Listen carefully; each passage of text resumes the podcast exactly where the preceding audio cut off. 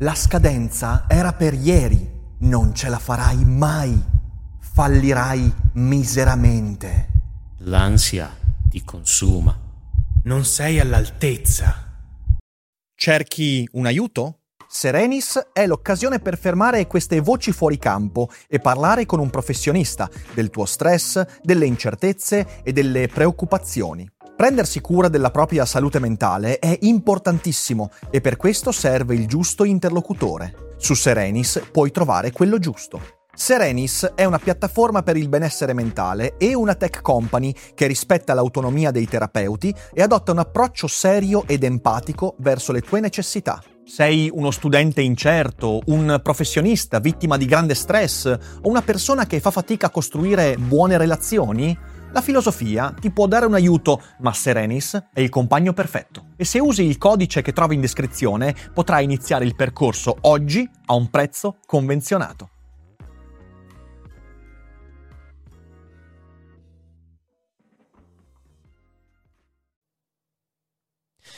È il destino dell'epoca nostra, con la sua caratteristica razionalizzazione e intellettualizzazione, e soprattutto col suo disincantamento del mondo, che proprio i valori supremi e sublimi siano divenuti estranei al grande pubblico per rifugiarsi nel regno extramondano della vita mistica o nella fraternità dei rapporti immediati e diretti tra i singoli. Benvenuti alla prima live monografica della stagione, dopo molto tempo. Si parla di Max Weber, come sempre, dopo la sigla.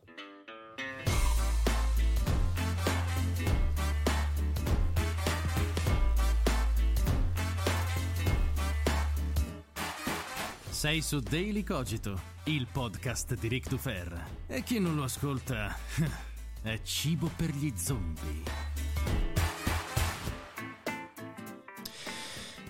È bello, è bello essere qui per questa live monografica, veramente non vedevo l'ora. Siamo al quinto anno di monografie, la prima si è tenuta a giugno 2015, quindi un anno e cinque anni e mezzo quasi, ed è bello, ed era tanto tempo che non vi proponevo una monografia e sono veramente felice di tornare qui ai Cogito Studios, quindi in un ambiente nuovo, ma con qualcosa che conosciamo molto bene e direi qualcosa su cui il mio progetto di divulgazione filosofica si è edificato, le live live monografiche e non vedevo l'ora di trattare proprio di questo autore Max Weber, che è veramente un gioiellino nella storia della filosofia, ma non solo, nella storia della multidisciplinarietà delle scienze umane. Sì, perché in fin dei conti Weber è stato filosofo per l'atteggiamento che ha eh, fondato il suo pensiero, la sua analisi e la sua visione della scienza, è stato uno scienziato della società ed è stato anche l'iniziatore non tanto delle scienze sociali che già esistevano in forme forse embrionali, quanto piuttosto del metodo delle scienze sociali ed è stato forse colui che meglio di chiunque altro ha cercato di costruire una metodologia per capire la società.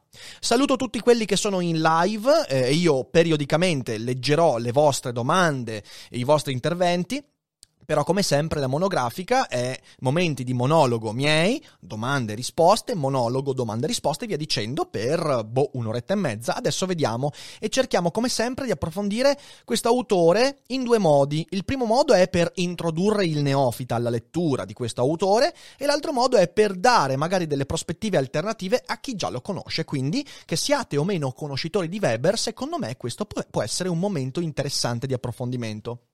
Weber è un autore che ancora oggi fa scuola, sì perché le sue visioni sul modo col quale le scienze impattano sul mondo, sul modo con cui lo scienziato, lo studioso descrive i fenomeni sociali, sono talmente lucide, nonostante sia passato molto più di un secolo, siamo ormai a insomma 120 anni di distanza dalle sue opere principali, da essere, da essere estremamente attuali è il padre della metodologia inerente alle scienze sociali ed è molto interessante perché l'ambizione di Weber fu quella di trasformare le scienze sociali, che non sono hard sciences come la fisica, la biologia, la chimica, in scienze molto più rigorose. E in questo senso è anche un filosofo filosofo perché? Beh, perché parlerà molto, come vedremo, di metafisica, oltre che di metodo. Il metodo è una parola filosofica per eccellenza.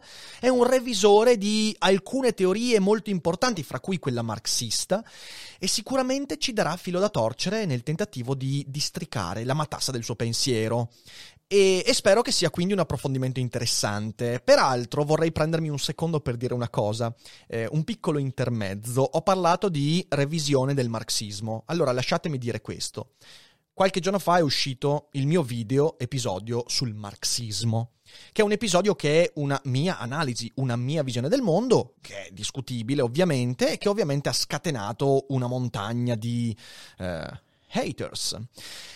E vorrei dire questo una buona parte dei commentatori sotto al video, soprattutto al video di YouTube, anzi quasi esclusivamente sotto al video di YouTube, perché YouTube a volte diventa una cloaca, mi dicono, ah, ma guarda te, sei ossessionato e parli sempre e solo di questo. Al di là del fatto che il video è molto equilibrato, perché ho detto anche delle cose positive del marxismo nel video, pur facendo una critica, perché io sono un critico del marxismo, ma vabbè, quello è un altro discorso. Ah, parli sempre di questa cosa, sei ossessionato, eccetera, eccetera, eccetera. Allora, queste persone sono molto interessanti perché io in realtà produco una montagna di contenuti, un daily cogito al giorno, quindi sette puntate a settimana, più cinque rassegne stampa a settimana, più post, articoli, una montagna di roba. E del marxismo parlo, se va bene, ovviamente in modo preciso e critico in quel modo, una volta ogni due o tre mesi. Solo che queste persone guardano soltanto quei contenuti. Ed è questa la cosa divertente. Quindi ho cambiato la mia idea dello hater. Lo hater non è quello che sviluppa un sentimento negativo nei confronti di qualcuno o qualcosa, ma è quello che guarda soltanto cose che odia tacciando poi me di produrre solo quei contenuti quando non è vero. Quindi, cari hater, secondo me la cosa migliore è guardarvi anche tutto il resto dei contenuti che esulano da quella roba, ma so che non lo farete perché perché vi piace tanto sbrodolare su quei contenuti e va bene, ognuno si diverte come vuole. Ho perversioni un po' più divertenti in mente, ma se questa è la vostra, lo rispetterò. Riprendiamo, scusatemi, volevo togliermi questo sassolino dalla scarpa perché è molto divertente. Riprendiamo il filo sul discorso weberiano. L'importanza del metodo, fin da Cartesio e ancora prima, fin da Bacone in filosofia, è stato centrale. Che cos'è il metodo? Il metodo non è avere delle risposte giuste, ma avere un filo di pensiero che mi permette di mettere uno dopo l'altro dei comportamenti che mi permettono di costruirmi una lucidità, una razionalità. E questo la filosofia ha cercato di farlo in tutti i modi, ha cercato di farlo nello studio della coscienza e ancora oggi ci prova, ha cercato di farlo nell'economia, nelle scienze sociali e via dicendo. Weber è un grande fautore di questa idea e l'idea è quella di dare un rigore sufficiente alle scienze sociali da portarle vicine alle scienze quelle cosiddette dure, appunto la fisica, la chimica, in cui il metodo è intrinseco al discorso scientifico, questo fa della hard science un qualcosa di duro, il metodo corrisponde al dato, studiato. Nelle scienze sociali non è così. Tu hai dei fatti che osservi e hai tanti metodi che non corrispondono ai fatti. Il metodo deve corrispondere il più possibile ai fatti per poter funzionare in modo scientifico. Ora, come sempre, partiamo dal consigliare le opere di questo autore, come di tutti gli altri. E allora, quali sono le opere che potete leggere di Max Weber? Qualcuno prima della live mi ha chiesto, Rick, ma Weber è leggibile anche da un neofita totale? La mia risposta è sì, non è un autore così complicato, sono complicate le conseguenze di quello di cui lui parla, ma è leggibile. Certo, poi alcuni testi sono più tecnici, adesso vi dico anche quali, però secondo me è un autore affrontabile in effetti spesso si studia anche nei primi anni di università, che uno studi filosofia o scienze politiche e via dicendo, Weber si studia abbastanza presto, anche perché è un po' una base di tanti altri autori, quindi le opere. Ovviamente l'opera più famosa sulla bocca di tutti che andrebbe letta e riletta è L'etica protestante e lo spirito del capitalismo del 1904-1905 1905. Questa è un'opera importante, la più famosa di Weber, in cui eh, diciamo che è il case study della sua carriera. In che senso? Beh, lo vedremo dopo, ma è il momento in cui Weber meglio che in qualunque altra opera, applica il metodo di cui ha parlato per tutta la vita negli altri libri. Opera straordinaria, se siete in live nella chat periodicamente emerge eh, la serie di link dei libri, quindi potete acquistarli, se siete in differita sotto in descrizione trovate tutti quanti i link per acquistare questi libri. Quindi questo è un testo veramente, veramente fondamentale. Dopodiché c'è un altro testo meraviglioso, La scienza come professione, che troviamo anche nell'edizione con l'altro libro, La politica come professione.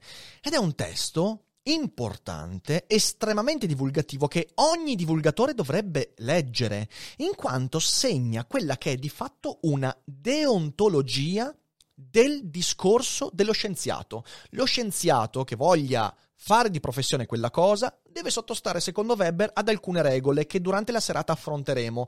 Ed è molto importante leggere questo libro, che io consiglio a chiunque si approcci al lavoro, all'ambito della divulgazione, di qualsiasi tipo, perché è un testo lucido e intelligente. Dopodiché c'è il libro Storia economica, che mette insieme una serie di studi che cercano di eh, sviscerare la relazione fra società ed economia. Per esempio, c'è uno studio sulla società agricola romana, ci sono vari studi storici, è molto interessante, è forse uno dei testi più tecnici, anche un po' più difficile da affrontare, ma chiunque sia interessato alla storia dello sviluppo dell'economia in varie tipologie di società deve affrontare questo libro che è veramente, veramente interessante c'è solo un problema, essendo un gran numero di studi, se non sbaglio, ha un costo anche abbastanza elevato. Eh, però, insomma, se uno è interessato, quello è un, qualcosa che va in secondo piano perché un libro è sempre un grande investimento. Un altro libro molto costoso è Economia e Società, che è, potremmo dire, il trattato di sociologia di uh, Max Weber, testo capitale che io non ho letto nella sua interezza, ma ho studiato quando ho fatto i fondamenti di sociologia all'università e anche in uh, altri momenti l'ho ripreso in mano, uh, anche per interesse personale, è molto bello, anche quello è un testo molto più tecnico, è veramente molto molto interessante. Infine, un libro del 1920-21 che è Sociologia delle religioni. Una delle idee fondamentali di Weber che andremo ad affrontare proprio all'inizio di questa monografica è che eh, le condizioni e i meccanismi economici della società, eh, che mettono insieme i popoli, le comunità, gli individui le persone, eh, hanno anche a che fare con la religione, per esempio. E quindi sociologia della religione è il modo in cui Weber cerca di dire come la società forma i saperi e i discorsi religiosi e come quelle religioni poi influenzano nei rapporti economici fra le persone. Un testo anche lì molto lucido. Lucido è una parola che io attribuisco um, senza problemi a Max Weber perché è veramente un autore razionale, con un metodo anche discorsivo lineare ed è per questo forse che l'ho sempre amato molto e quando l'ho letto mi sono sempre sentito bene. Direi di partire con la prima parte di questa monografia, la critica della scuola storica dell'economia. Weber che è del 1870 70, eh, del, no, del 1864, scusatemi, ehm, è un autore che cresce in un ambito culturale molto legato allo storicismo, lo storicismo di stampo hegeliano, idealista.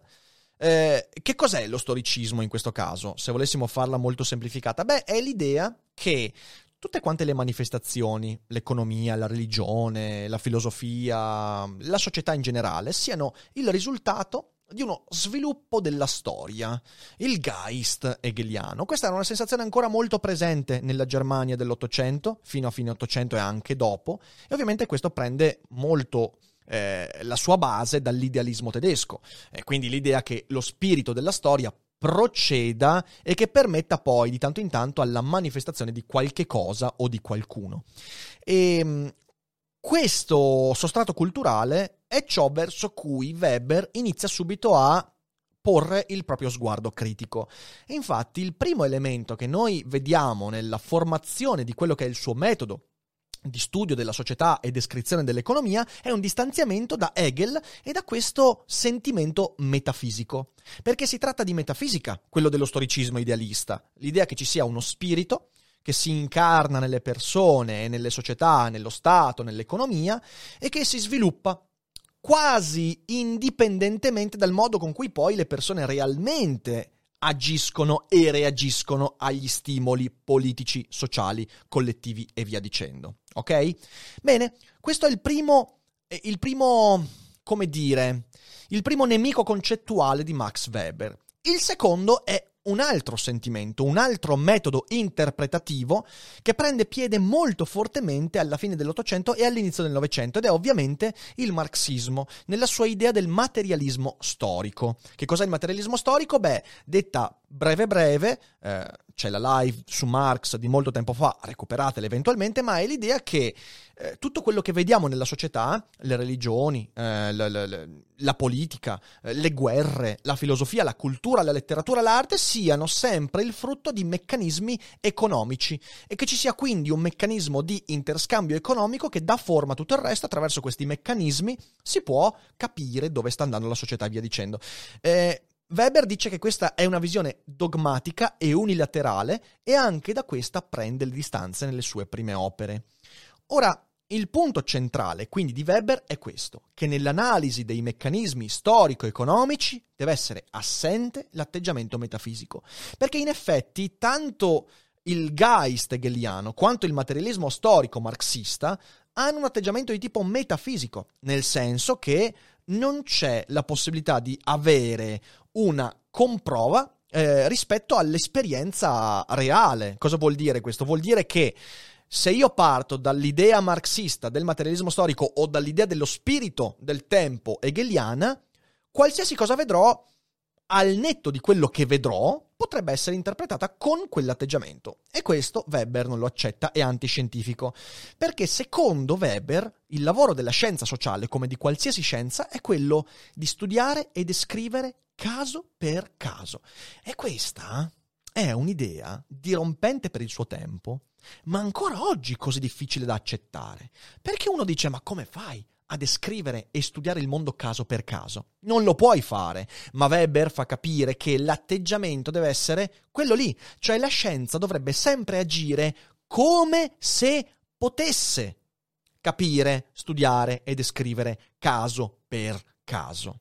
E in questo lui, nella critica ad Hegel e a Marx, arriva a un'idea molto importante, dice fondamentalmente non è vero che la storia si sviluppa con il suo spirito eh, hegeliano, mm, come la, la, transumanza di questo Geist, che porta e trascina tutto con sé, rendendo insignificante ogni cambiamento, e non è neanche vero che c'è questo materialismo storico in cui dogmaticamente, tac, economia, religione, economia, filosofia, economia, ospedali, economia, eh, Moira Orfei, economia, Maria De Filippi. No, non funziona così. In realtà, nel caso per caso, dobbiamo capire quali sono le influenze reciproche fra religione, cultura, economia, società dello spettacolo, psicologia, filosofia e via dicendo. Cioè, non esiste una univocità, di nuovo metafisica e dogmatica, da, in cui dall'economia si va là.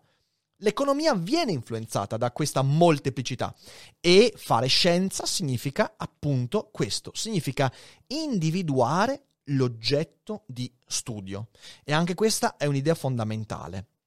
Cosa vuol dire individuare l'oggetto di studio? Significa isolare un fenomeno che attrae il mio interesse, sapendo che quel fenomeno va estrapolato da un contesto molto più ampio. È il metodo di individuazione dentro il metodo generalista. Io so che c'è un quadro generale e lo scienziato deve sempre tenere conto del più ampio quadro generale possibile, ma poi lo scienziato non può fermarsi a questo atteggiamento subspecie eternitatis, dire ok, questo generale ampio, no, deve prendere e tagliare nella realtà, entrare, prendere una decisione, come se prendesse un bisturi e decidesse di andare lì, tenendo conto del generale ma dovendo individuare.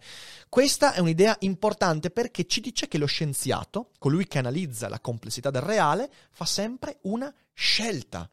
Non è che lo scienziato, di fronte al modo con cui si sviluppa il Geist o di fronte al dogmatismo del, eh, dell'economia che poi sviluppa t- la struttura marxista e via dicendo, allora si trova inevitabilmente a dire ah ok le cose stanno così. Non è questo. Il punto è che lo scienziato studiando la complessità del mondo, quindi con uno sguardo generale, poi deve fare una scelta, un taglio, una cesura. E quella cesura deve individuare qualche cosa.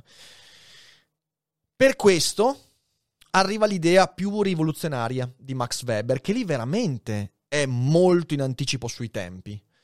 Perché partendo da Kant, e anticipando Foucault, il costruttivismo, il postmodernismo e via dicendo, lui dice fondamentalmente questo porta alla conseguenza e anche come presupposto il fatto che la conoscenza non è esauribile.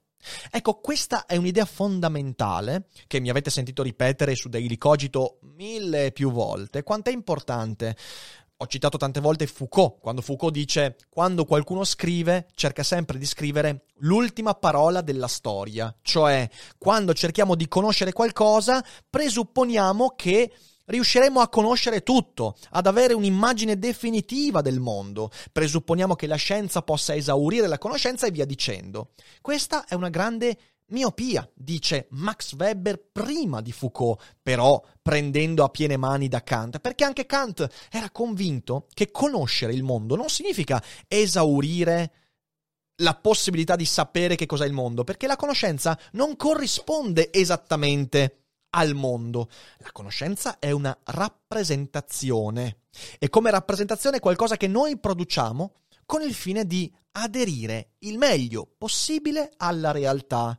Ma non aderiremo mai del tutto a tutto quanto. Sarebbe come pretendere che tutta la spazzatura dell'universo restasse dentro un unico sacchetto dell'immondizia. Non possiamo farlo, possiamo scegliere dove riempire il sacchetto della spazzatura, ma l'immondizia poi sarà sempre incommensurabile rispetto alla nostra piccola, povera sacchettata di immondizia. Va bene? Questo è importantissimo perché di nuovo ritorna a quel tema che così tante volte tocchiamo. Scusatemi.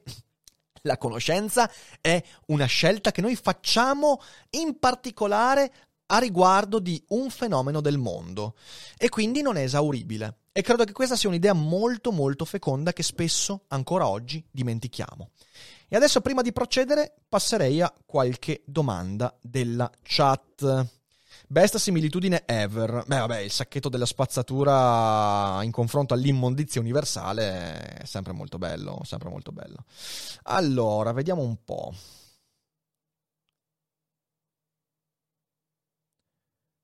Uh,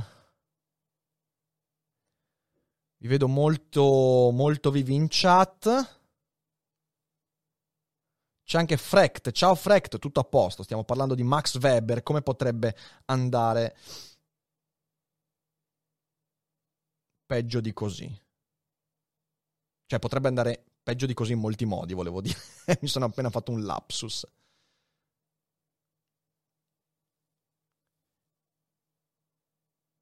Voglio righe come mio professore universitario. Ma no, ma cosa vuoi? Ti basta avviare la live e sono qua? Molto meglio così, no?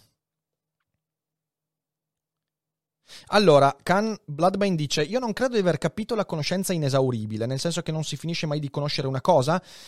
Eh, quella è una conseguenza, ma il presupposto è che la conoscenza è un'immagine che noi ci facciamo della realtà. È come, ti faccio un esempio: prendi la realtà e la macchina fotografica.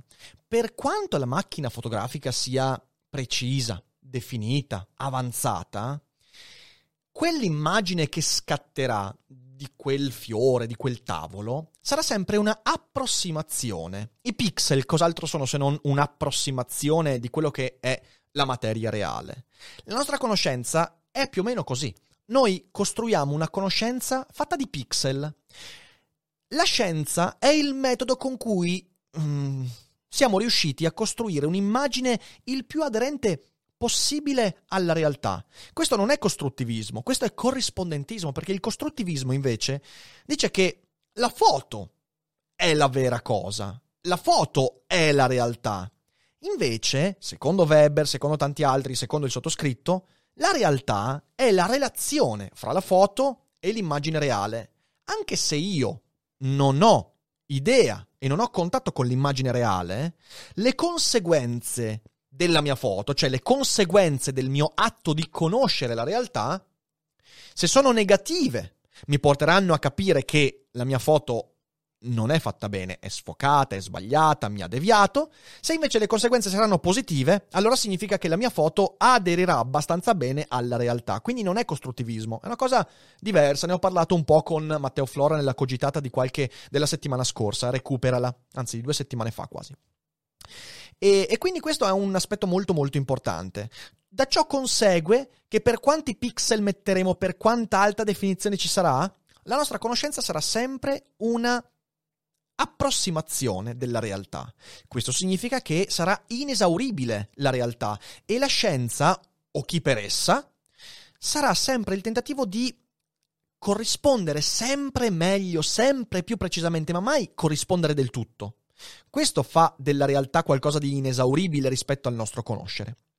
Questo è quello che, uh, quello che intendevo dire. Iaco dice, anche Epitteto aveva detto una cosa simile, eh, pur se di striscio, quando nel manuale dice che uno deve specializzarsi solo su una cosa, da uomo deve conoscere fino in fondo una cosa e non giocherellare conoscendo poco di ciascuna cosa.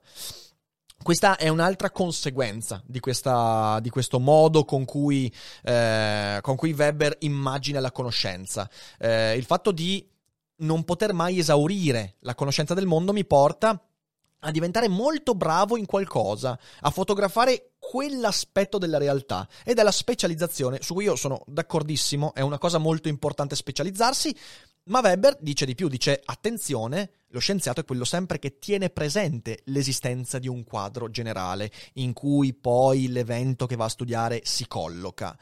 E anche Epitteto sapeva benissimo questo, quindi attenzione poi a non andare troppo di là o di qua. Eh, diciamo che l'estremismo da un lato è quello di dire mi, mi specializzo solo su una roba e lascio perdere tutto il resto, ehm, se mi sbaglio su quella roba ci resto secco. L'altro atteggiamento è quello di dire l'uomo deve sapere fare più o meno tutto, che è una grande cazzata, è quel, quell'atteggiamento un po' primitivista, secondo cui la specializzazione è male perché l'uomo deve saper fare tutto, ma eh, non puoi fare neanche un 1 per 10 miliardesimi di quello che c'è al mondo, quindi cosa vuoi fare? Ma direi di procedere, grazie intanto per le domande e, e andiamo avanti. Qual è quindi per Max Weber, anzi aspettate che bevo prima perché ragazzi, eh, qui le monografiche richiedono grande allenamento e abnegazione. Ah sì, vi ricordo e ne approfitto se, se, apprezzate questo tipo di servizio pubblico, eh, tutto quello che facciamo su Twitch, beh, potete abbonarvi a Twitch e sostenere grazie all'abbonamento anche gratuitamente usando Amazon Prime. Potete entrare sulla community di Patreon con 2 dollari al mese o 100 dollari al mese in cambio di servigi e sostenere il mio lavoro, oppure potete andare a visitare il negozio e comprare magliette, felpe, tazze con i nostri loghi, vi dicendo. Quindi mi raccomando, se apprezzate quello che facciamo, dateci una mano. Ma adesso torniamo a noi. Qual è, secondo Weber, la missione delle scienze sociali?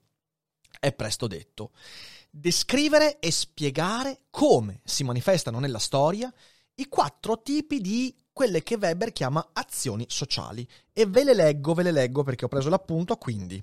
Secondo Weber, qui cade in un mi verrebbe da dire in un atteggiamento quasi metafisico, cioè eh, pur essendo un relativista dello sguardo sul mondo dice ci sono però quattro tipologie di atteggiamento sociale. È una semplificazione che lui fa per mandare avanti il discorso. Quindi, lui dice, ci sono quattro atteggiamenti. Uno, l'atteggiamento razionale in rapporto al fine. Per esempio, quello dell'architetto che vuole costruire una casa. Lui ha un fine, raggiunge quel fine creando un percorso razionale. Poi c'è l'azione razionale rispetto a un valore. Per esempio, Weber fa, la, fa, fa l'esempio del capitano di nave che restando fermo sul suo ruolo, e il suo ruolo è un valore, affonda insieme alla nave. È un atteggiamento razionale perché c'è un motivo, c'è una sequenza logica che ha portato quella persona a convincersi di quel valore e lui vuole rimanere sulla nave perché il suo ruolo gli compete, gli po- lo porta a, ad avere quell'atteggiamento. Poi c'è l'azione affettiva, che è quella dell'animo del soggetto, la paura, l'angoscia, quindi l'emotività, l'azione che potremmo definire irrazionale, ovvero che non ha alle spalle una sequenza di ragionamenti. E poi c'è l'azione tradizionale, che è quella dettata dall'abitudine, la tradizione. Io faccio questa cosa perché gli altri hanno fatto questa cosa e via dicendo. Questi sono i quattro tipi di azione sociale che Weber prende in considerazione per dire le scienze sociali devono descrivere e spiegare come quattro, eh, questi quattro atteggiamenti si vanno a eh, manifestare, vanno a unirsi, vanno a eh, anche rompersi l'uno con l'altro e danno vita poi all'economia, alla religione, alla filosofia, agli spettacoli e via dicendo. Sono questi quattro che vanno a combinarsi continuamente e che cos'è che dice? E, e, qui c'è un altro aspetto interessante, molto molto moderno. Lui dice, per fare questo, quindi le scienze sociali, per descrivere e spiegare questi, questi, eventi, queste manifestazioni, che sono la combinazione di questi quattro comportamenti, deve tendere alla scientificità del distacco. Cosa vuol dire questo? Beh, è un atteggiamento interessante perché Weber dice proprio nel suo testo quello sulle scienze sociali, sulla, sulla società, sull'economia sociale, lui dice eh, non ci si può permettere di mettersi nei panni di qualcun altro. Quindi il suo atteggiamento che dice via ogni personalismo. Le scienze socia- sociali non possono usare l'empatia, laddove l'empatia è il discorso che ti permette di immedesimarti nei panni di qualcun altro. Tu non lo puoi fare.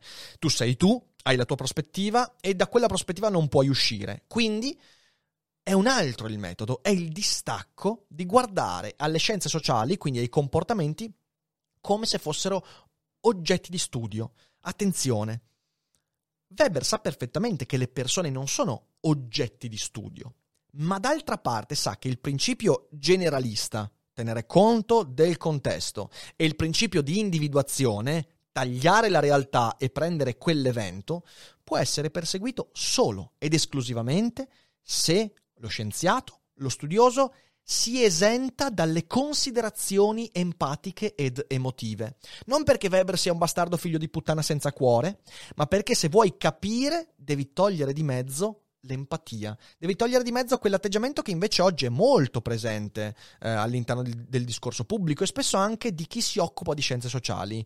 Immedesimati nella sofferenza di quello, immedesimati nella sua situazione non funziona secondo Weber e credo che se volete leggere un buon testo che riprende in mano questa idea scritto qualche anno fa è Contro l'empatia di Paul Bloom dove trovate un ampliamento interessante di questo discorso.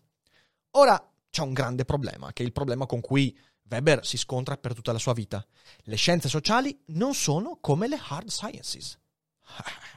Grazie tante. Fare sociologia non è come fare chimica, perché lo dicevo prima? Perché nella chimica il metodo e il dato, il metodo e il fatto studiato corrispondono, sono quasi la stessa cosa. Nello studio dei comportamenti, beh, le cose non stanno così perché, beh, è presto detto, perché a differenza delle molecole, gli individui hanno le loro eccentricità, hanno le loro stranezze e i gruppi sono astrazioni composti da individui. E per quanto io possa, tenendo conto del quadro generale, osservare e descrivere il comportamento di un gruppo in modo approssimativamente, come dicevamo prima, adeguato, all'interno di quel gruppo che è un'astrazione, gli individui continueranno a farsi i cavoli propri, neanche sapendo di essere parte di quel gruppo, comportandosi in modi imprevedibili, eccentrici, strani, a volte mettendo a repentaglio anche le mie previsioni ed analisi. Ovviamente all'interno di queste scienze sociali, a differenza che nella fisica, le coincidenze, i vicoli ciechi sono dietro l'angolo, sempre. Accadono cose che contraddicono la regola. Nello studio della gravità non accade così. Quando tu hai la teoria, che la teoria è falsificata e comprovata, non c'è coincidenza, non c'è eccezione alla regola. Nelle scienze sociali invece l'eccezione regna sovrana. Infine, cosa importante nella dottrina di Weber, nelle scienze sociali tu hai a che fare con valori, e adesso capiremo cosa intende con questa parola Weber, e scelte. E c'è un altro aspetto.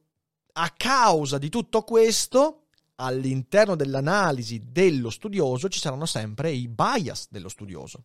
Perciò, se io uno scienziato che si occupa di chimica posso fidarmi della descrizione di un fenomeno senza tener conto dei suoi pregiudizi istintivi, eh, politici, filosofici, e quando si tratta di un sociologo, di un filosofo, di uno storico, i bias in qualche modo entrano.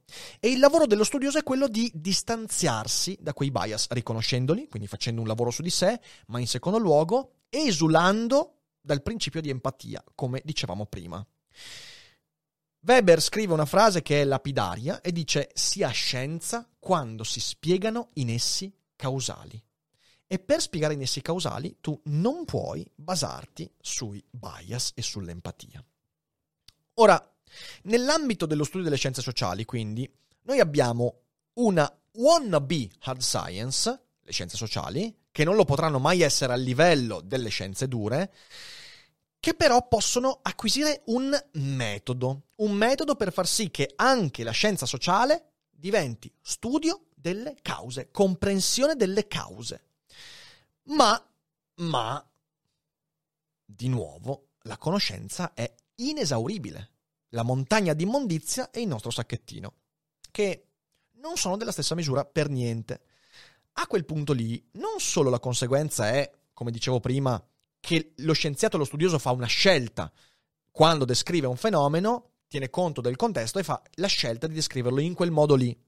E questo poi lo riprendiamo dopo, è molto importante. Ma soprattutto lo studioso sa a priori che non potrà mai descrivere un fenomeno con la totalità, neanche lontanamente la totalità, neanche la sufficienza, direi, delle cause che l'hanno portato a scatenarsi.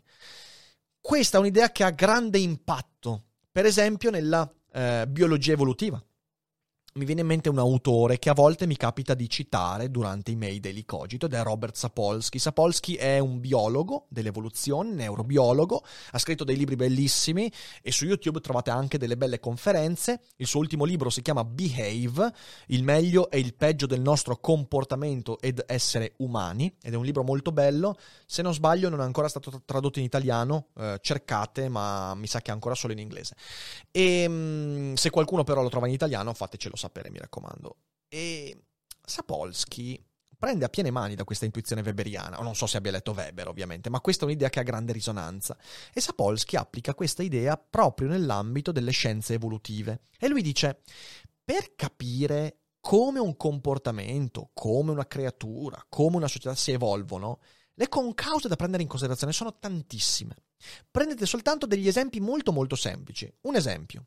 Un ragazzino in Siria durante un bombardamento, esce di strada, esce, esce, esce, in strada da casa durante il bombardamento, appena finito il bombardamento, c'è un casino, nebbia, fumo, odore acre e dal cassetto della sua dell'atrio di casa sua prende la pistola che il padre aveva comprato per difendersi. Scende in strada, in mezzo al fumo, al casino, vede avvicinarsi un altro ragazzo che brandisce in mano qualcosa, ma lui non lo vede bene. E quando questo ragazzo è a 15 metri di distanza, 12, 10 metri di distanza correndo, lui cerca di urlargli di fermarsi, ma poi il ragazzo spara. L'altro finisce a terra, lui si avvicina e vede che il cadavere in realtà teneva in mano un cellulare. Ovviamente questo ragazzino si è sentito in pericolo, ha sparato, ma ha commesso un omicidio. Sapolsky, con un atteggiamento fortemente weberiano, dice: Io come faccio a capire questo comportamento? Come faccio scientificamente a descrivere questo comportamento? La risposta immediata è è impossibile. Ma cosa che posso fare? Posso scegliere come collocare quel comportamento. Per esempio, se io adotto un atteggiamento di giurisprudenza liberale, mi rendo conto che nonostante tutti quanti, tu, tutte le attenuanti, c'era fumo, scarsa visibilità, casino, paura, angoscia, il ragazzino era giovane e via dicendo, però alla fine il ragazzino è responsabile di aver premuto il grilletto troppo presto, perché avesse aspettato altri 5 secondi, 3 secondi avrebbe visto che era un cellulare e quindi è responsabile e colpevole. Scelgo di tagliare quella fetta di realtà in questo modo. Ma non è l'unico modo. Posso prendere e ampliare un po' lo sguardo e dire, bene, lo faccio da psicologo di relazioni familiari e scopro che appena prima del bombardamento in casa eh, il padre e la madre di questo ragazzo stavano litigando e il padre ha cominciato a picchiare la madre. È avvenuto il bombardamento, il ragazzo aveva già un sacco di adrenalina e angoscia in corpo, quando è uscito era già inevitabilmente disperato, triste, colpitissimo e scioccato e quindi c'è un ulteriore attenuante. Il padre ha fatto violenza sulla madre e quindi, e quindi posso, di nuovo, è colpevole, ma almeno c'è un attenuante ulteriore. Posso ampliare ancora lo sguardo. Posso, per esempio, guardare al contesto sociopolitico e capire che in un ambito del genere forse tanti individui, sentendosi minacciati di fronte a quel casino, a quel disastro, a quella cecità e via dicendo, avrebbero fatto la stessa cosa. Il ragazzo diventa ancora meno colpevole. Posso addirittura andare a delineare una storia dell'educazione ricevuta da questo ragazzo e posso accorgermi che uno zio, un po' fascistello, gli ha sempre insegnato che prima viene la tua vita, prima la tua incolumità, poi eventualmente il resto quindi c'è anche questo insegnamento, quindi una parte di colpa è anche dello zio. Posso addirittura prendere e tagliare la realtà in un modo ampio, da biologo, da genetista, e guardare che, per esempio, all'interno del codice genetico di questo ragazzo c'è un gene che lo porta a eh, riempirsi di adrenalina molto più in fretta, a secernere più adrenalina rispetto a un altro individuo. E quindi c'è questo. Insomma, adesso non voglio dilungarmi troppo, ma quello che dice Sapolsky, ricalcando l'intuizione weberiana, è io, da studioso, quando guardo un fenomeno della realtà, il più complesso o meno complesso, devo tagliare la realtà, una fetta di realtà, sapendo che non potrò mai ricostruire tutte le cause che hanno portato sto ragazzo a compiere il suo gesto fatale. Non potrò mai, neanche lontanamente, quindi devo accontentarmi e cercare la miglior approssimazione, in maniera che la rappresentazione scientifica che io avrò di questo avvenimento corrisponda il più possibile alla verità. Ecco, questo è ciò che lo studioso, secondo Weber, deve fare e fa. Lo studioso sceglie dove approfondire. Anche qui un'intuizione molto importante. La conoscenza non è una strada lineare in cui tu erediti da qualcuno delle intuizioni e le amplifichi, no, è un atto di trivellazione. Lo storico della società, così come il filosofo, così come l'analista, il sociologo, ha di fronte a sé un ampio territorio di eventi, cause, concause, avvenimenti, vicoli ciechi, interpretazioni, altri storici, altri studiosi, un territorio molto vasto. E il suo lavoro è quello letteralmente di trivellare qui e vedere dove quella trivellazione lo porterà. E lo porterà forse a un vicolo cieco. Non gli interesserà quell'approfondimento. Così sposterà la sua trivella. Non fate battute sulla trivella. Sposterà la sua trivella e andrà a trivellare lì. E andrà a vedere. E sulla base delle trivellazioni già fatte capirà dove spostarsi. Fino a che non troverà qualcosa di interessante.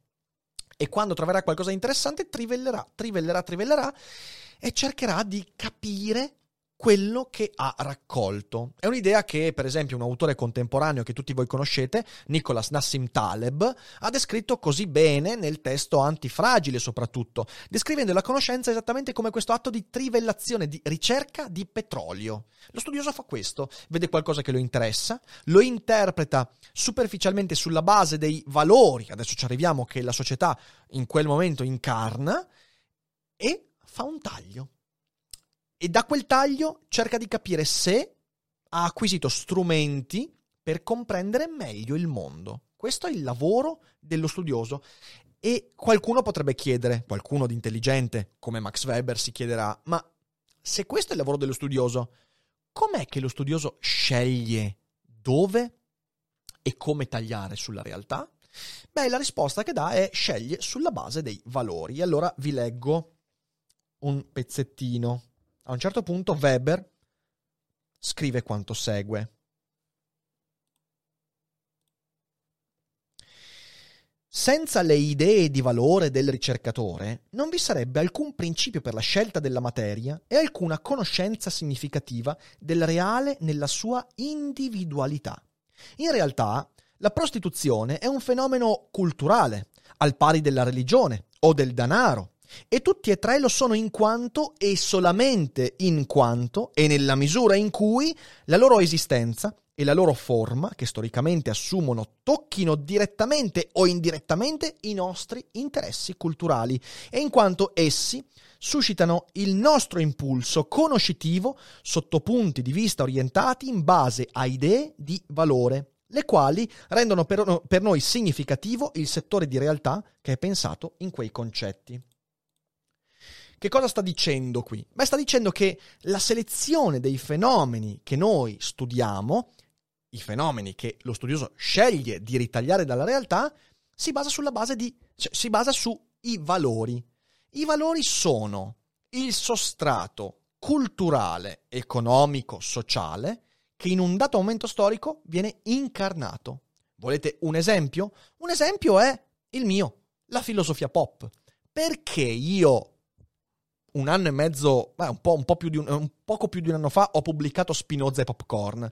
Perché in realtà sono convinto, e non so se Max Weber sarebbe stato meno d'accordo, che una parte integrante del nostro sapere contemporaneo sia insito all'interno di quella che è la cultura di massa che non è un fenomeno transitorio, che passerà e che poi ci dimentichiamo e che non ha nessun effetto. No, perché quando un ragazzo sta 4 ore al giorno a guardare serie televisive, l'impatto sulla sua vita è enorme e quell'impatto poi forma delle idee. E allora io, quando ho cominciato a fare il mio lavoro di studioso, divulgatore, filosofo, ho scelto di fare un taglio lì. Ho scelto, potevo potevo specializzarmi, andare a studiarmi, che ne so, la, la, filosofia idealista tedesca, potevo andare a fare il glossatore di Platone, come tanti fanno.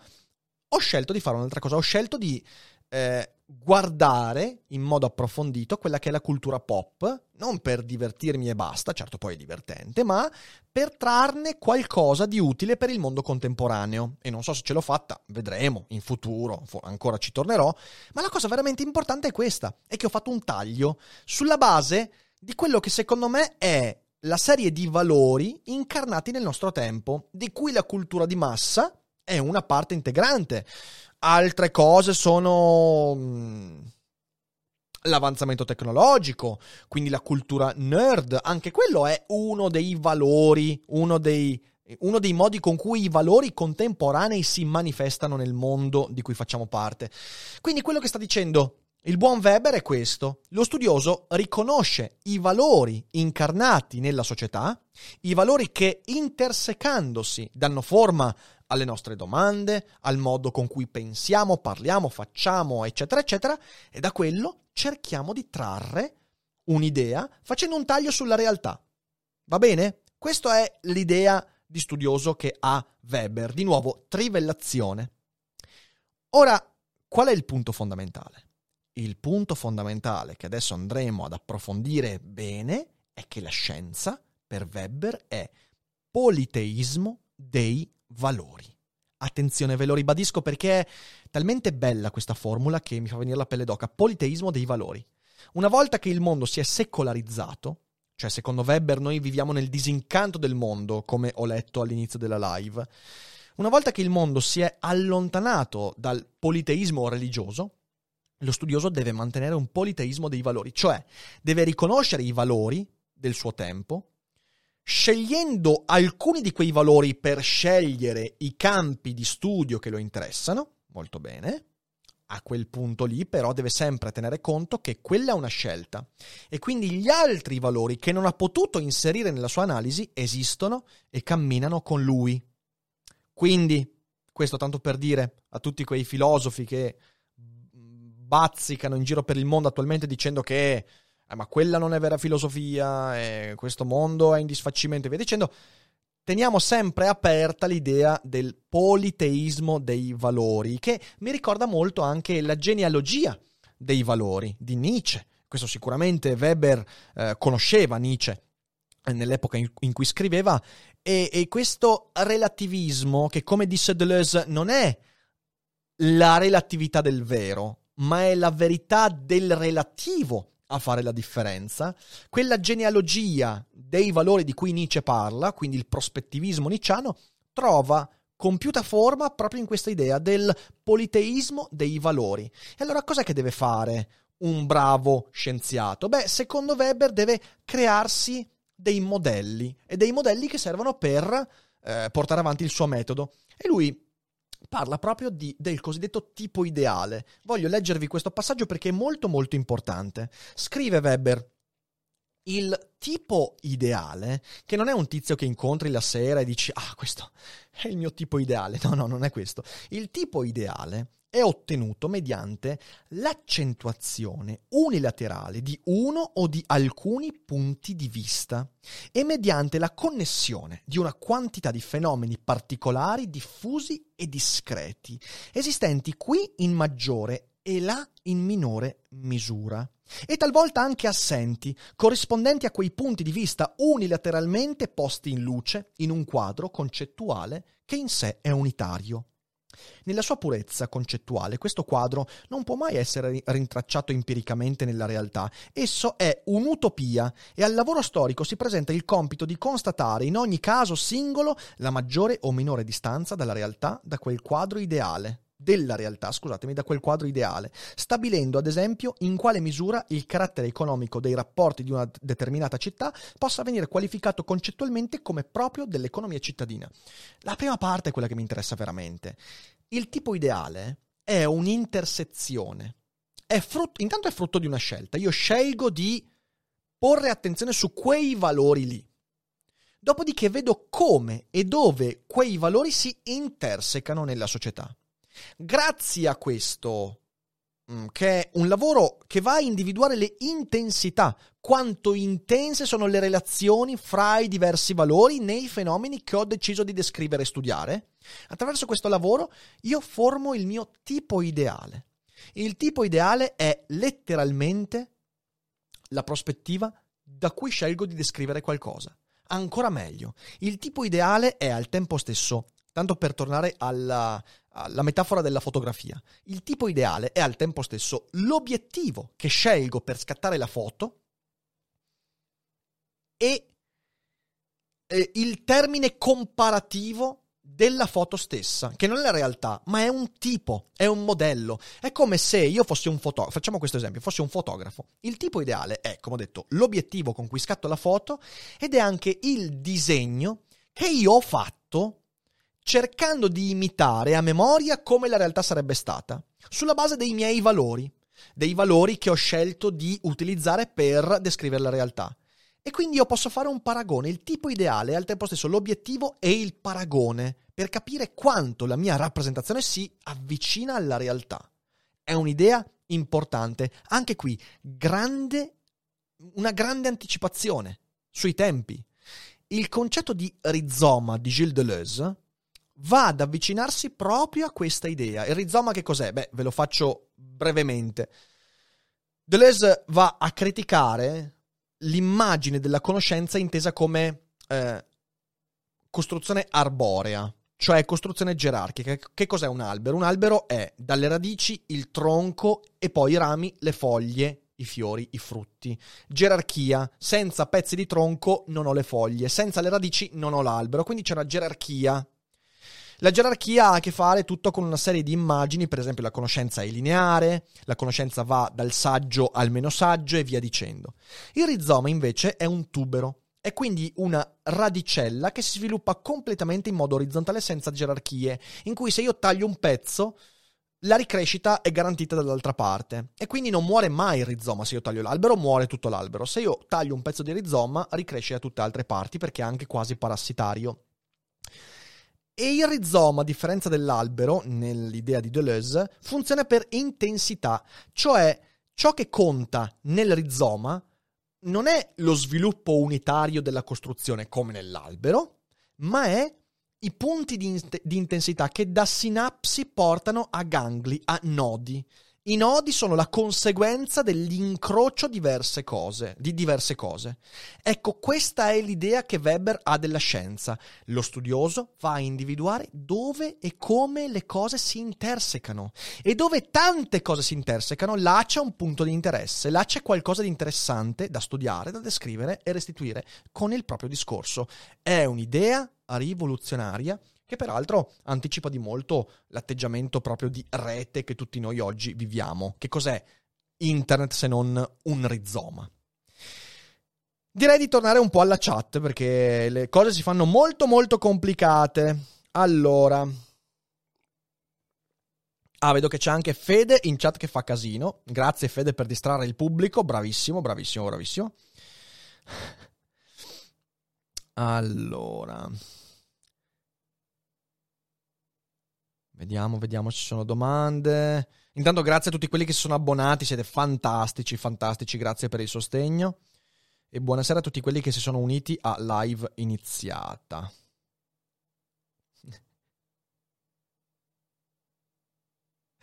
300 stronzi che rispettano il coprifuoco. È vero, è vero, è vero. Magari no, mi immagino che siete, siete in, giro, giro, per l'Italia con, con il cellulare a seguirmi da mobile e a violare il coprifuoco.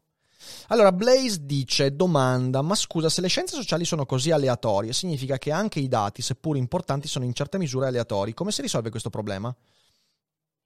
Dipende cosa intendi per aleatori se per aleatori intendi che sono sempre incompleti, ti dico non è un problema perché l'obiettivo della scienza sociale non è dare un dato completo e definitivo, ma è quello di dare una descrizione che può essere transitoria. È evidente che se io devo fare una foto della realtà adesso, questa foto non varrà più magari fra 300 anni, neanche fra 30. Quindi mm, non è un problema. Per, per, per questo alcune sono le hard sciences e queste non possono essere hard sciences. Però la cosa importante è il metodo, cioè introdurre un metodo per far sì che quell'aleatorietà non si traduca in superstizione. E questa è la cosa fondamentale. Andrea B chiede: Quindi introducendo i valori, io posso rendere il metodo simile a ciò che osservo come avviene nelle hard science? Mm, no. Intanto non introduco i valori, io riconosco i valori e sulla base di quei valori do una prospettiva a ciò che sto descrivendo. Questo mi permette di non tanto di avvicinare, le scienze sociali non possono avere la precisione neanche lontanamente delle hard sciences. Quello che posso fare è non sbagliarmi troppo. Ecco, eh, credo che sia questo poi il punto fondamentale. Eh? Non sbagliarmi troppo. Grazie Giove.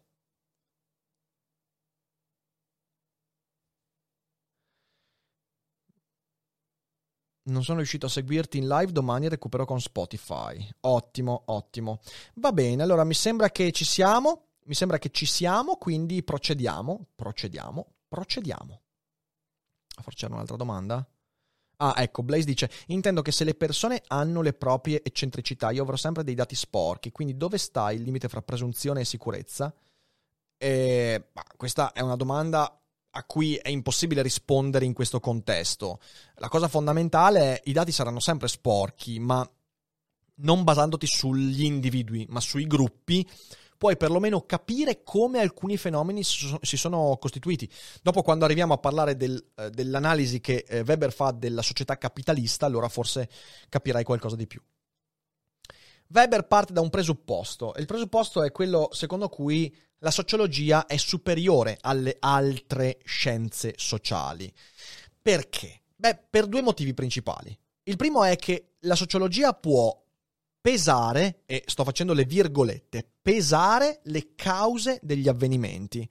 Cosa vuol dire questo? Vuol dire che proprio grazie a quel metodo di intersezione in cui io vado attraverso il riconoscimento dei valori a delineare una prospettiva interpretativa sulla realtà, io posso per esempio pesare quanto le cause variopinte della prima guerra mondiale hanno reso inevitabile la prima guerra mondiale.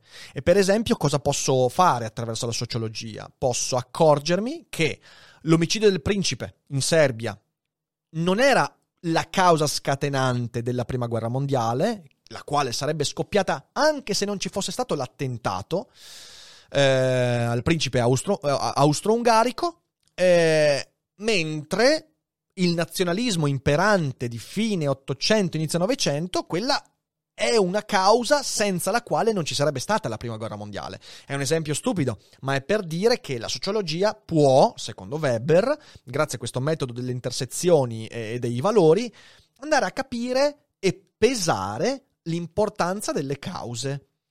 Qualcuno potrebbe dire: Ma perché questo? Beh, fondamentalmente perché lo si fa? Beh, per evitare che queste cose si ripetano poi, perché poi spiccia spiccia è quello l'intento, descrivere una realtà di ieri o di oggi per riconoscere meccanismi che domani potrebbero riprodursi nuovamente. E la seconda cosa che la sociologia fa, secondo Weber, è saper pesare le conseguenze. Questo è ancora più interessante perché se tu vai a delineare le conseguenze di un dato avvenimento, puoi attraverso sempre quel metodo di eh, intersezione, pesare l'importanza delle conseguenze in relazione a quell'evento. Per esempio, la battaglia delle, Termo- delle Termopili ha avuto delle conseguenze incredibili, secondo Weber. Fa proprio l'esempio delle Termopili, eh, la battaglia di, di Maratona, via, fa f- vari esempi, però quello è uno dei più interessanti. Dice, se la battaglia delle Termopili eh, fosse andata dall'altra parte, quindi se avessero vinto i persiani, la Grecia sarebbe cambiata molto. Il che significa che le conseguenze socio-politiche e economiche di quella battaglia sono state molto legate all'esito di quella battaglia. Tante altre cose invece non hanno questo tipo di conseguenze. E quindi io posso pesare questo tipo di fenomeni.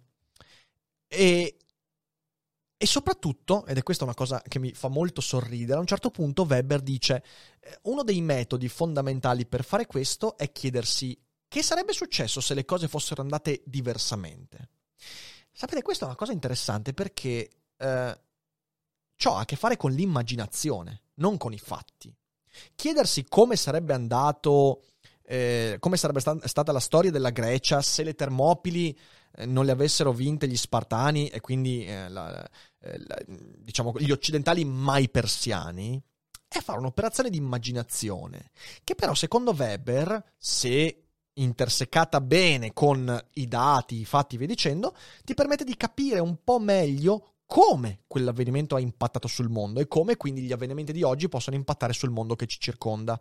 E a me viene sempre in mente quando si parla di questi esperimenti mentali, il grande Philip K. Dick nella svastica sul sole, The, ha- The Man in the High Castle, dove lui costruisce un romanzo immaginando come sarebbe, stato, eh, come sarebbe stata l'America, gli Stati Uniti, negli anni 50 se la seconda guerra mondiale fosse stata vinta dall'asse, quindi da tedeschi e giapponesi. E costruisce un, un romanzo straordinario di cui consiglio caldamente la lettura. E, e perché lo fa? Non lo fa soltanto per divertirsi, lo fa con un intento molto simile a quello di Weber, capire meglio il presente. Il e se le cose non fossero andate così è parte del metodo, è la parte più labile del metodo se, vogliamo, ma è molto interessante. Dopodiché, arriviamo verso una cosa molto importante qui, a cui tengo particolarmente. Lo scienziato in tutto questo quadro metodologico ha un dovere, e su questo Weber non transige, ha il dovere di essere avalutativo. Se da un lato lo scienziato è colui che deve riconoscere i valori di riferimento che gli permettono di fare una data analisi, dall'altra parte deve essere avalutativo, cioè riconoscere i valori non significa dare giudizi di valore. Per esempio, il bravo sociologo non guarda un fenomeno come la prima guerra mondiale dicendo è stata giusta o è stata sbagliata, perché non è quello il suo lavoro. E soprattutto se il suo discorso scientifico è impregnato di quel tipo di giudizio di valore, perde completamente di valore. Lui deve riconoscere i valori che hanno portato allo scatenarsi di quell'evento ma deve esentarsi dal dare un giudizio di valore. Questa roba è fondamentale. Per Weber la scienza riconosce i valori come concause, ma non usa se stessa per propagare i propri valori. Lo scienziato, che essendo un individuo emotivo, pieno di bias e via dicendo, deve inevitabilmente nella sua vita utilizzare il suo sistema di valori e deve dare giudizi di valore, nel suo lavoro scientifico non lo può fare, non deve farlo. E questo è un aspetto fondamentale perché mi viene in mente la scuola. Cosa vuol dire fare politica a scuola? La scuola è uno di quegli ambienti in cui tu hai a che fare con un'immagine di studiosi, scienziati, perché gli insegnanti dovrebbero essere degli forse scienziati è una parola grossa, ma degli studiosi della loro materia. E uno studioso per Weber deve sempre utilizzare un metodo ben preciso per non convincere gli alunni, gli studenti della sua prospettiva, ma per insegnare agli studenti come diventare studenti. Lo scienziato avalutativo, attraverso il suo metodo, insegna agli altri come essere scienziati a loro volta, non propaga i suoi giudizi di valore. Questa cosa a scuola andrebbe ripetuta 10 milioni di volte. Ma voi sapete quante mail io ricevo ogni settimana di studenti che mi dicono Rick, sai, a scuola io ho consigliato un tuo video e il prof mi ha detto che ma stiamo scherzando, no perché Dufer è un capitalista, un liberale via dicendo. Oppure trovo mail di gente che mi dice Rick sai oggi il mio insegnante ha detto che la, socia- la società occidentale è una schifezza, che in realtà soltanto il comunismo ha ragione via dicendo. Ne ricevo almeno 4-5 settimane di mail del genere perché molto spesso i professori, gli insegnanti a scuola, e io stesso ne ho avuti di questo tipo, non sono avalutativi e credendo di star facendo il loro lavoro, propagano la loro visione del mondo, cioè impregnano il proprio discorso di ideologia, di giudizi di valore sul mondo, sugli altri. In questo modo tu hai due danni, non solo stai convincendo in modo malevolo, perché se tu usi la tua eh, posizione cattedratica per convincere gli altri della tua posizione politica, sei malevolo, sei in malafede, ma in secondo luogo tu stai sottraendo a quelle persone la possibilità di imparare un metodo e il metodo si impara esulando dai giudizi di valore da parte dello scienziato e dello studioso. Questa è una parte fondamentale ed è per questo che io consiglio veramente tanto tanto di leggere La scienza come professione, proprio di Weber, perché è un testo che ogni persona che inizia a studiare, scusatemi, a insegnare a scuola dovrebbe assolutamente imparare a memoria. Poi dedicherò una puntata, eh, perché negli ultimi giorni ho ricevuto alcune mail spettacolari anche da altri insegnanti che mi segnalano comportamenti di colleghi fuori di testa, ma va bene così. È un altro discorso e lo dedicheremo a un altro episodio. A un certo punto, il buon Weber, dopo aver prodotto il suo metodo fra il 1895 e il 1905, si lancia in quello che è il suo vero e proprio case study, cioè il capitalismo alla luce dell'etica calvinista. Lo spirito del protestantesimo e il capitalismo è un'opera incredibile da leggere. E cosa dice in questa opera Weber? Allora Weber parte dicendo che noi viviamo in un mondo disincantato, lui lo chiama proprio il disincantamento del mondo, cioè lui descrive questo movimento in cui dalle epoche antiche, in cui le religioni eh, vivevano il loro momento di gloria, grazie alle scienze mm, come la fisica, la chimica, il metodo scientifico, noi abbiamo, ci siamo emancipati dagli dei. Eh, e quindi abbiamo vissuto quello che potremmo definire tranquillamente un momento di secolarizzazione. Peraltro, eh, a me quando leggo queste parti di Weber mi viene in mente un po' Vico, Certo, Vico era un po' troppo positivista, lui vedeva il, eh, la, la, prosecuzione dello, de, del percorso umano come questo innalzamento dall'età infantile degli dei all'età un po' più matura degli eroi fino all'età della maturità, all'età della ragione e via dicendo non è così Weber, però è interessante che lui descriva in questa secolarizzazione del sentimento religioso uno dei movimenti fondamentali di emancipazione eh, dalle idee superstiziose. E allora vi leggo, vi leggo un piccolo passaggio che secondo me è molto molto carino. Ah, dice Weber, la scienza ci fa vedere nella realtà esterna unicamente forze cieche che possiamo mettere a nostro servizio, ma non può sopravvivere alcunché dei miti e delle divinità di cui il pensiero dei primitivi popolava l'universo. In questo mondo, privo di incanti, le società umane evolvono verso un'organizzazione sempre più razionale e sempre più burocratica. E questo è il presupposto che lui dà a tutta l'analisi del mondo contemporaneo il mondo del capitalismo che stava fiorendo proprio nell'epoca in cui ehm, Weber scriveva queste righe. Ora, a differenza di Marx, quando Weber cerca di ragionare sulla genesi del capitalismo, lui non descrive quella genesi come il frutto di un sommovimento economico, la struttura marxista su cui le sovrastrutture vanno a impiantarsi, ma lui dice che una cosa che ha fatto anche grande scalpore è l'etica religiosa, la causa diretta del capitalismo. Ovviamente non la sola, l'avanzamento tecnologico, l'emancipazione dagli dei e via dicendo, però c'è anche l'etica religiosa. Questa è una grande differenza con Marx perché voi sapete che Marx in realtà tutti i fenomeni religiosi, tutti i fenomeni non economici li faceva derivare da sommovimenti economici.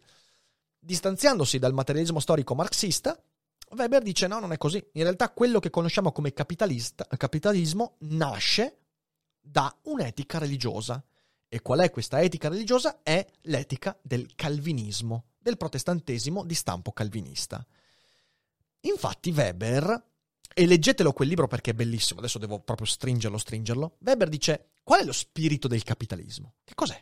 il capitalismo. Il capitalismo non è l'avidità, dice, perché in fin dei conti l'avidità, il volere sempre di più, non è mica nata col capitalismo. Gli antichi faraoni erano avidi. È avido il servo della gleba perché ha la possibilità di avere un vantaggio e se lo prende, se lo tiene e se lo moltiplica se può. Avido è... Avida è la natura umana, tutti quanti gli esseri umani sono avidi avido per godere di un beneficio che gli altri non hanno. Avido è colui che, eh, come dice Natalino Balasso, quando arriva al casello autostradale col telepass gode non perché passa prima, ma perché vede la fila degli altri che aspettano in coda. Quella è l'avidità. E ogni essere umano, anche i più moralisti, ne sono affetti in modo molto forte. Il capitalismo contemporaneo non è delineato da questo aspetto, dice Weber. È delineato dal fatto che il capitalista contemporaneo accumula, accumula, accumula, ma non per godere di, quei, di quegli accumuli, ma per reinvestirli. Cioè è il dominio dell'accumulo in sé per sé. Io accumulo per reimmettere, accumulo per accrescere ulteriormente quel cumulo. Lo metto a rischio e lo rimetto in gioco e via dicendo. E mi viene un po' in mente quell'immagine del capitalista un po' mitizzato di Ayn Rand che eh, straricco, iper uh, ammirato e vincente nel lavoro, eh, però passa 18 ore al giorno in ufficio e non si gode mai veramente i frutti del suo lavoro, perché alla fine ha sempre qualcosa da produrre di più grande, di più importante e di accumulare di nuovo di più. Questo spirito, secondo Weber, è un unicum, non si è mai verificato nel corso della storia in quel modo lì. E questa cosa a Weber interessa. Di nuovo, vedete il taglio che lui fa nella realtà. Ora, detto così, magari tanti diranno, eh ma che cazzata, leggete il libro, io l'ho riassunto, magari così riassunto non rende l'idea, però le argomentazioni di Weber sono lucide e molto molto interessanti.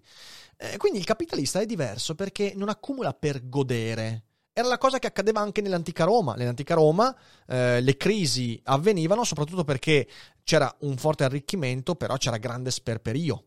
E quindi quella che era la crescita economica poi si fermava e c'era una crisi. Il sistema capitalista invece no, vive di questo accumulo per l'accumulo. E secondo Weber questo ricalca quelli che sono i punti del calvinismo. Me li sono segnati perché sono interessanti. Secondo Weber i punti del calvinismo sono i seguenti. Esiste un Dio assoluto, trascendente, che ha creato il mondo e lo governa e che lo spirito finito degli uomini non può cogliere. Anche qui la conoscenza che è inesauribile, che non si può mai completare. Questo Dio, onnipotente e misterioso, ha, attenzione, predestinato ognuno di noi alla salvezza o alla dannazione, senza che con le nostre opere noi possiamo modificare un decreto divino già stabilito. È la predestinazione del calvinismo. Non possiamo fare nulla nella vita per contraddire il piano che Dio ha. Ovviamente questa è l'eredità di Martin Lutero, che Uh, chiar- chiaramente, dire, il protestantesimo è legato a questo aspetto. Era la grande riforma. Non è che se tu fai la carità in chiesa puoi comprarti la salvezza. No, Martin Lutero con le uh, tesi affisse nella porta della chiesa dice: no, no, no, no, tu sei predestinato. Dio ha già capito dove vai. Non importa un cazzo quello che fai. Se... Nel calvinismo questa cosa viene moltiplicata enormemente. Dio peraltro nel calvinismo, ha creato il mondo per la sua gloria, cioè per goderne lui, mica per noi. Ma che, cosa vuoi? Ci mancherebbe anche quella. L'uomo, che sia destinato alla salvezza o alla dannazione, ha il dovere di lavorare per la gloria di Dio e di creare il regno di Dio su questa terra. Il lavoro è la dimensione fondamentale. Le cose terrestri quindi la natura umana, la carne, appartengono al mondo del peccato e della morte e la salvezza non può essere per l'uomo che un dono totalmente gratuito della grazia divina. Ora capite bene che di fronte a questo, questa prospettiva o perdi le speranze completamente, cioè cazzo serve stare al mondo se Dio ha già predestinato tutto quanto quello che io sarò, farò, dirò, crederò.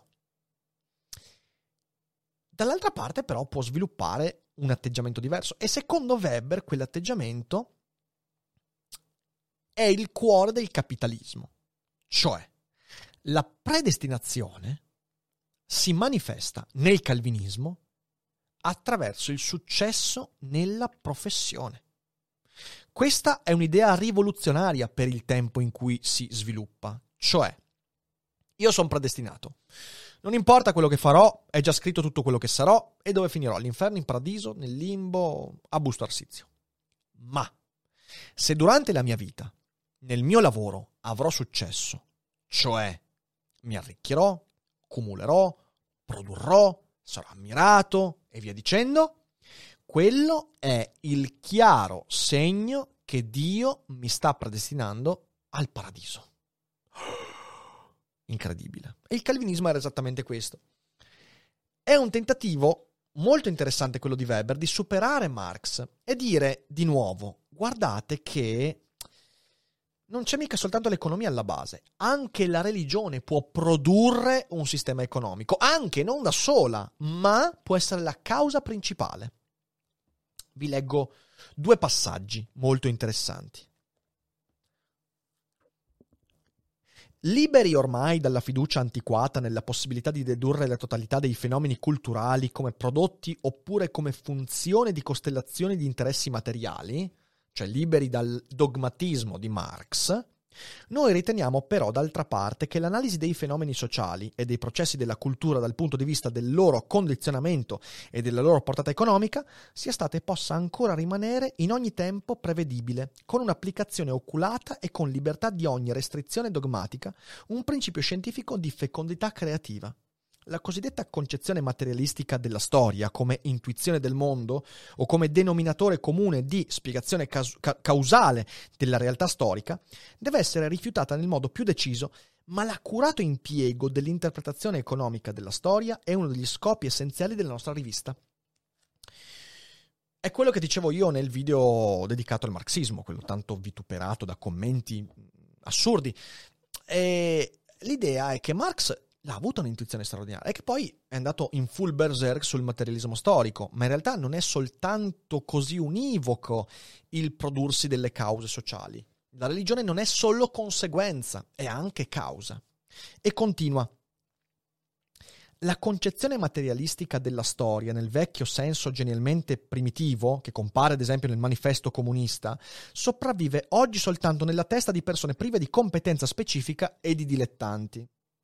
Presso questa gente si può tuttora trovare in forma estesa il fatto che il loro bisogno causale di spiegazione di un fenomeno storico non trova soddisfazione finché non si mostrano, oppure non appaiano, in gioco, in qualche modo o in qualche luogo, delle cause economiche. Ma proprio in questi casi essi si accontentano delle ipotesi a maglie più larghe e delle formulazioni più generali, in quanto il loro bisogno dogmatico è soddisfatto nel ritenere che le forze istintive economiche siano quelle proprie, le sole vere e anzi, in ultima istanza, sempre decisive. Avere solo il martello per cui tutto diventa un chiodo. Il materialismo storico è questa roba qua, hai solo uno strumento e tutto quello che ti circonda deve essere in linea con quello strumento e le cose così non vanno perché è dogma. Questo è un aspetto molto importante del pensiero di, di, di Weber perché, perché prende quello che di buono ha intuito Marx e cerca di ampliarlo e dire ok, questo va bene, però non solo così, ci sono anche questi aspetti. E allargando le maglie ci permette di capire un po' meglio la realtà, allargandole non troppo, perché allargandole troppo diventi costruttivista e pensi che la realtà si produca solo sulla base del discorso che tu ne fai. Non è così. Il discorso che fai deve, attraverso il riconoscimento dei valori e del territorio in cui tu vai a delineare la tua analisi, corrispondere il meglio possibile alla realtà e aderire alla realtà. Quindi Weber è una perfetta via di mezzo fra Marx e Foucault e Deleuze, che vanno troppo verso il costruttivismo postmodernista. Weber è un'ottima lettura per chi vuole trovare quella via di mezzo, anche perché, ripeto, ti dà un metodo, cosa che gli altri due poli non ti danno. Foucault e Deleuze non ti danno un metodo, Marx ti dà l'idea di darti un metodo, ma in realtà è un martello con cui martellare ogni cosa che diventa chiodo. e le cose non possono funzionare così. Un ultimo spunto prima di passare alle conclusioni e alla lettura della chat. Eh, c'è un aspetto interessante che è molto molto presente anche nel dibattito di oggi e che secondo me di Weber bisogna recuperare. L'immagine che lui ha della scienza. Weber dice sulla scienza tu devi avere fede, cioè esiste una fede nella scienza. Che cosa intende dire con questo? Intende dire che la scienza funziona, la scienza medica, la chimica, la fisica funziona, descrive perfettamente la realtà, ma lo fa soltanto a partire da un asserto indimostrabile, ovvero quello secondo cui la verità scientifica sia un bene. Io devo partire dal presupposto che la verità scientifica sia un bene per poter verificare che la scienza funziona. Quindi è fondamentale anche lì, da studioso della realtà, capire che ci sono dei valori, persino alla base della scienza. Se io non parto da quel presupposto che la verità scientifica è un bene per me e per gli altri, non eh, vedrò che la scienza funziona effettivamente. Vi leggo un ultimo passaggio molto interessante, tanto per portare anche all'attualità il discorso. Tanto per fare un esempio, la scienza medica non si pone la domanda se e quando la vita valga la pena di essere vissuta. Tutte le scienze naturali danno una risposta a questa domanda. Che cosa dobbiamo fare se vogliamo dominare tecnicamente la vita? Ma se vogliamo e dobbiamo dominarla tecnicamente, e se ciò in definitiva abbia veramente un significato, esse lo lasciano del tutto in sospeso oppure lo presuppongono per i loro fini. Pensate soltanto alla quello che stiamo vivendo noi oggi. Noi oggi abbiamo tanti medici che si chiedono se in alcuni casi valga la pena di vivere la vita, di salvare una vita. La scelta fra un ricoverato di 80 anni e uno di 30, con condizioni, precondizioni o meno, e tutto il discorso della bioetica sono in realtà il tentativo di superare questo impasse, il tentativo di produrre un modo per domandarsi scientificamente se valga la pena o meno di vivere la vita. Weber dice quelle cose lì in realtà devono esulare dalla scienza. Io non so qual è la risposta, però è interessante, tanto per dire che Weber è un autore che può darci degli spunti anche su quello che stiamo vivendo e, ehm, e credo che sia una cosa importante. Per concludere, e poi passiamo ad alcune domande della chat, per concludere, perché oggi leggere Weber? Beh, per tanti motivi. Uno su tutti, perché leggere Weber allarga la concezione di ciò che la scienza è e può. Credo che ancora oggi Weber dia un'idea della scienza, intesa in senso ampio, molto attuale, che tanti ancora non riescono a fare proprio e che invece credo sia fecondo, soprattutto in tempi di crisi. In secondo luogo, leggere Weber fornisce strumenti di analisi critica direttamente applicabili con un metodo. Ed è questo il suo vero valore, cosa che tanti altri pensatori non fanno non ti insegno cosa è vero e cosa è falso, ma ti insegno i metodi per distinguere tu il vero dal falso. Pensate soltanto all'ambito che stiamo vivendo delle fake news, della disinformazione. Quante volte l'ho detto e lo ripeterò altre mille volte. Non usciamo dal problema quando qualcuno ci dice cosa è vero e cosa è falso. Usciamo dal problema quando qualcuno ci dà strumenti per capire noi come distinguere il vero dal falso. Ed è questo che va fatto. Infine, un ultimo punto. Credo che leggere Max Weber sia un grande, una grande esperienza per capire cosa significa essere onesti intellettualmente. Quando qualcuno ti chiede che cos'è l'onestà intellettuale, tu rispondigli Max Weber l'ha scritto veramente bene. Perché l'onestà intellettuale è quella cosa che dicevo prima quando ho parlato della scuola e dei professori. Onestà intellettuale è formare studiosi, cioè dare strumenti per produrre studiosi, non propagare la propria idea del mondo spacciandola come insegnamento.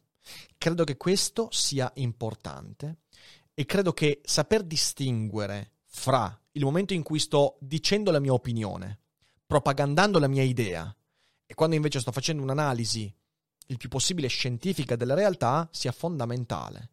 Impariamo questo diciamo sempre dove inizia e finisce la mia opinione, dove inizia e finisce un'analisi il più possibile obiettiva della realtà. Questo è onestà intellettuale. E credo che ci siamo con Max Weber. Quindi io adesso leggo qualche domanda.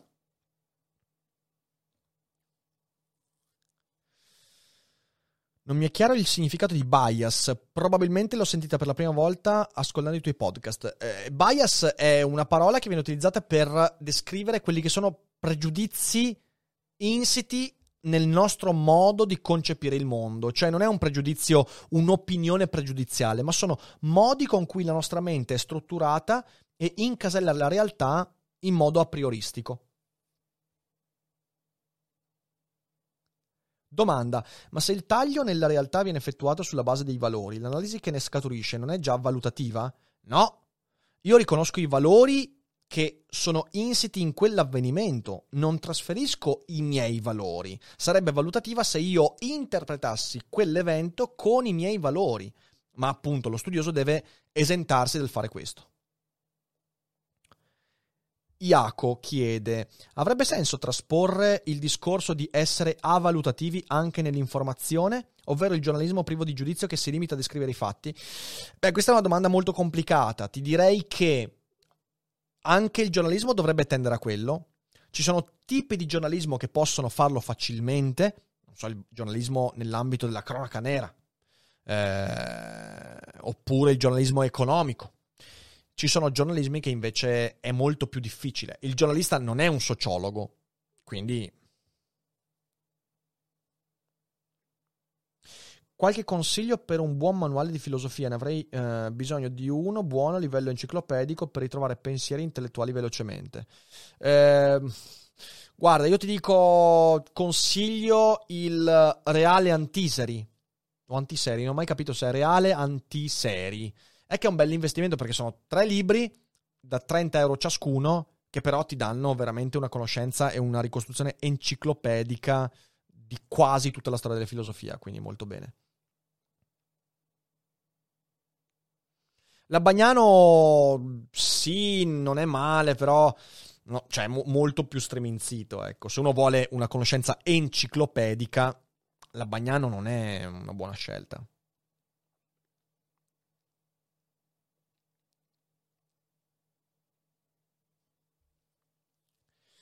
Um, Phil Rouge dice giustamente Piccolo appunto metodologico, nei casi dei triage dei pazienti il medico non si domanda mai quale sia il valore della vita, ma si chiede, data la scarsità di mezzi, qual è l'effettivo ritorno dell'investimento della cura, ovvero semplicemente guarigione e non ritorno del paziente in altri danni. Sì, assolutamente. No.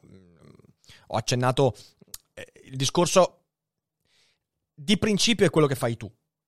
Poi sappiamo che nell'ambito della scelta, lì proprio sul punto, ci sono anche aspetti di quel tipo che emergono. Però vabbè, questo è un discorso che non possiamo aprire stasera perché sennò ci facciamo male. Consigli di avere delle basi prima di studiare filosofia all'università? Sì, ma non basi di conoscenze, basi di curiosità. Studia filosofia se vuoi farti il mazzo, ma studiare tanto, tanto, tanto. Come dico spesso, eh, filosofia purtroppo è una facoltà che ti puoi fare anche soltanto leggendo le dispense dei professori, ma se lo fai non ti serve un cazzo. E quindi in realtà la cosa importante è che tu studi tantissimo anche per conto tuo. Quel maledetto di Abbagnano presentava Weber come il Marx della borghesia, ma sul serio? Osti. Mamma mia, mi ha fatto venire i brividi questa cosa. Tu quanto studiavi al giorno?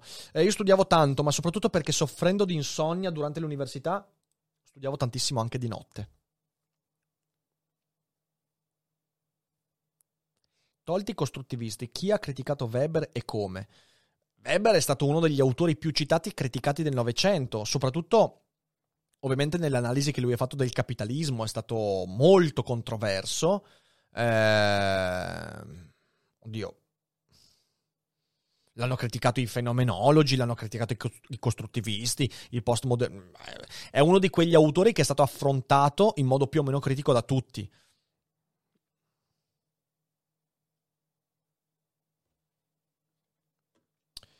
Allora, vediamo un po' se c'è qualche altra domanda. Altrimenti io farei così. Adesso chiudo la live e dopo ci facciamo due o tre chiacchiere così in tranquillità per chiudere. E... Il pensiero di Popper è legato in qualche modo a Weber. Ma oddio, sai che allora, critiche di Popper a Weber adesso così. Ne- l'ha fatto sicuramente, ma non mi vengono in mente. Poi mm, è difficile rispondere se Popper abbia preso qualcosa da Weber, anche perché si sono occupati di cose molto diverse. Sicuramente l'approccio a prioristico all'avere un metodo li accomuna molto nei diversi ambiti.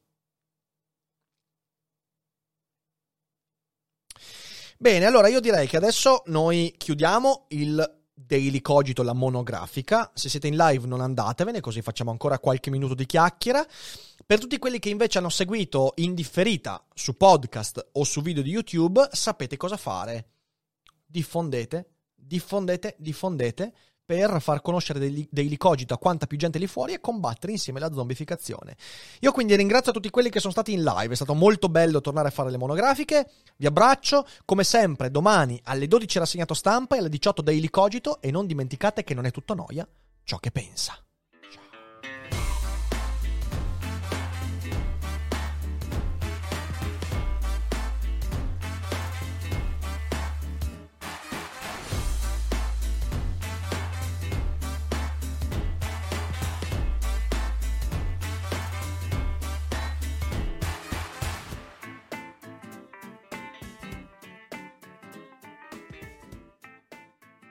E ora un consiglio dal Voice Network. Ah, lo stivale italico, il paese più bello del mondo. Ma com'è che ci sono 6 milioni di italiani che hanno scelto di starne fuori? Se vuoi viaggiare con le orecchie e scoprire la vita lontano dall'Italia grazie alla voce degli expat, sei nel podcast giusto. Io sono Pablo Cappellato e ti aspetto fuori dallo stivale. Ascoltalo sulla tua piattaforma di podcast preferita